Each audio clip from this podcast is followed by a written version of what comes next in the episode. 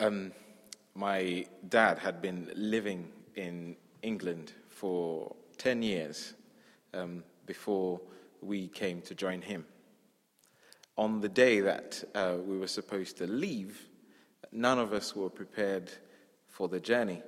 I can remember it was a hot day, uh, about 30 degrees.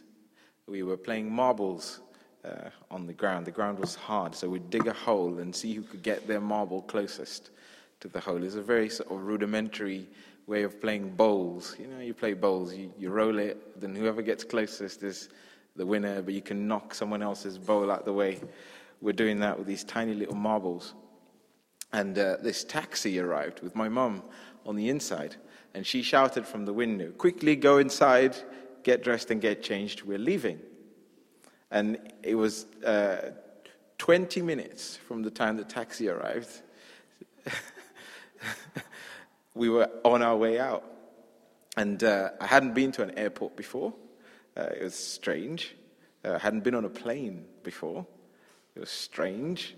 Um, uh, I didn't even realize I had a passport, which is even stranger. And by the time we arrived at Heathrow, it was minus three, which was even stranger. Even stranger. It wasn't new to us that we were going to move. At some point, we knew it was going to happen. But the day that it came, it was a bit of a surprise. And we weren't prepared for it. These are the kind of journeys that we're approaching here. And I, I, I don't want it to just appear that it's just that kind of journey. We, each of us, come to the precipice of change.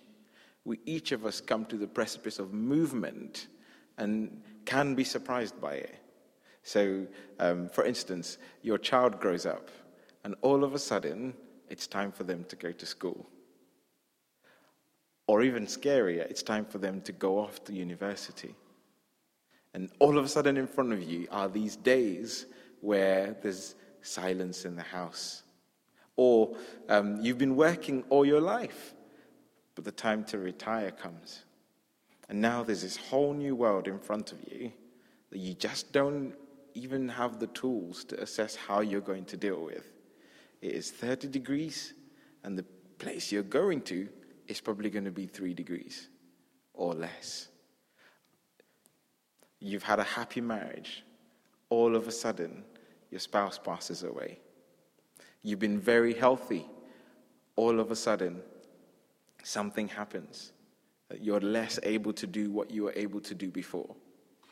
Um, these journeys into the land that is unknown, that God will show us, or we will be shown, come to us, come to all of us. None of us are exempt. None of us are exempt. So, what does this text offer to us uh, as a resource? Well, one is there are two different groups of people who are going to venture out into something new. One is the Egyptians, and the other is the Israelites. For the Israelites, the story of God getting them out of Egypt is one that they have hoped for. It's a long promise uh, handed to Joseph uh, that God is going to save his people from Egypt. It's a long promise, something they have hoped for something they have prayed for, something that some of them even gave up on. It says it was 430 years to the very day. 430 years. None of us is 430 years old, so none of us can attest to knowing how long that is. Very few of us are nearing 100, so even that is uh, a minor thing. I don't know how many of us have in our family memory 430 years. It's quite a long time. So, if you were an Israelite who was enslaved in Egypt, the idea of freedom, the idea of being your own boss, that's new. The idea of leaving Egypt, that's new. During the night, Pharaoh summoned Moses and Aaron and said, Up, leave my people, you and the Israelites. Go worship the Lord as you have requested. So, this is the very same night that the angel of the Lord has passed over and killed all the firstborns. Pharaoh summons Moses, says, Hey, get out, get out, get out. And all the Israelites now have to rise up and move. And it's a bit of a surprise to them, as you can see um, when you get to uh, verse 34.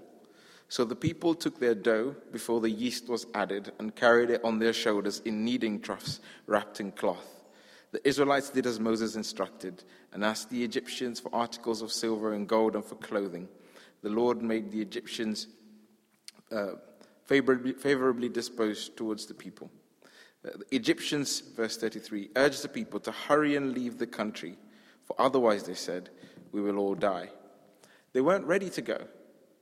They, had bread that wasn't ready, hadn't been made yet. They had to carry dough unprepared. They had to carry dough unprepared. And so this night, God does something to free them. This night, they get the orders to march, and this night, they got to go. This night, they heard the news about so and so passing away.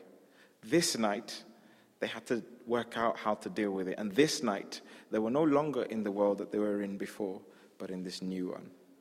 This night, she heard the news that she had cancer. This night, she was no longer in the world that she knew before. This night, she is in the new world. The journey begins. The journey begins. And this is the difference between the Egyptians and the Israelites.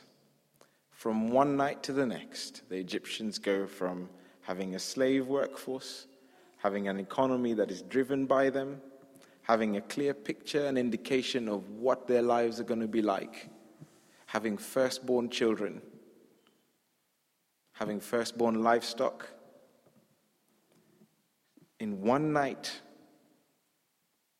it's uncertain. The Israelites, on the other hand, as well, they go from, even if it's a bad certainty, it's still a certainty. They go from knowing at least where their food was going to come from, knowing at least where they were going to live, knowing the way back to their house, to all of a sudden, okay, we're going, this is fun, this is great, but where exactly are we going? Where exactly are we going? This text is a resource for those who know the God who goes before and the God who was there behind them. Because one nation is going to have someone leading them, and the other one isn't. So, God has worked to free the Israelites, and God goes before them into the land that He is going to show them. It was God's hand at the appointed time, the right time, the time that He set, to, that embarked the Israelites on this journey. And it is God who's going to lead them. Because the Lord kept vigil that night to bring them out of Egypt, because God Himself stayed and watched until every individual had left the space they were in and had entered the space they were going to go into. On this night, all the Israelites are to keep vigil to honor the Lord for the generations to come. The question from the text to us is um, can we see God in, in the space around us at these times when we are facing a change? Can we see Him keeping watch over us? How quickly does He vanish when the bad news or the good news comes? We've got Emily over there who's probably going to, at some point, have to go to theological uh, college to study to be a vicar. Can she see God at that point where she's got to pack her stuff and leave? You've got me here one time soon, a couple of months. I'll have to move from here. Will I see God at that point of precipice, of change? Uh, I know for my family, we had to seek to find where God was in order to adjust to the new space. There was no two ways about it. We had to seek to see whether He was there. Prayer was one of the things that we had to do because we did not know where we were going to be. We did not know the area we were going to be living in. We had no idea. But actually, the confidence that God is there, that God is present, that it is God who liberates and it's God who directs.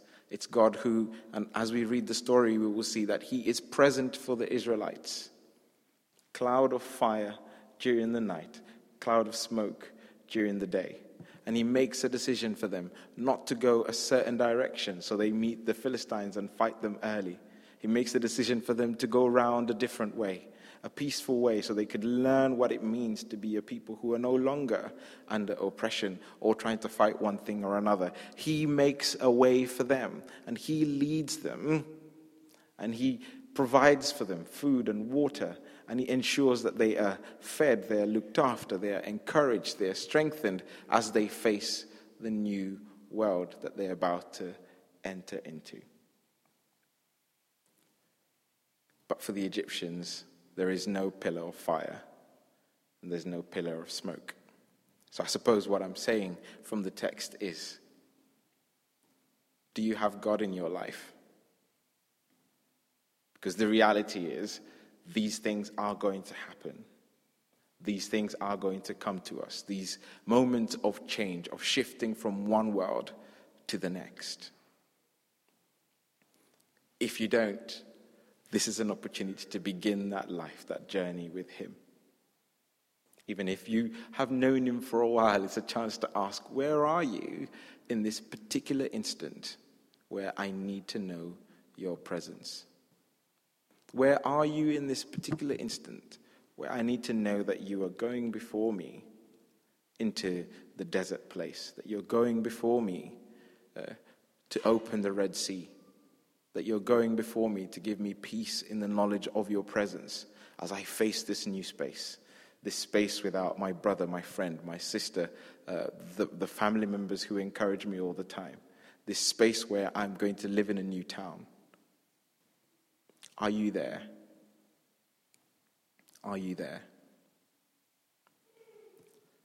May God bless His word to us today. Amen.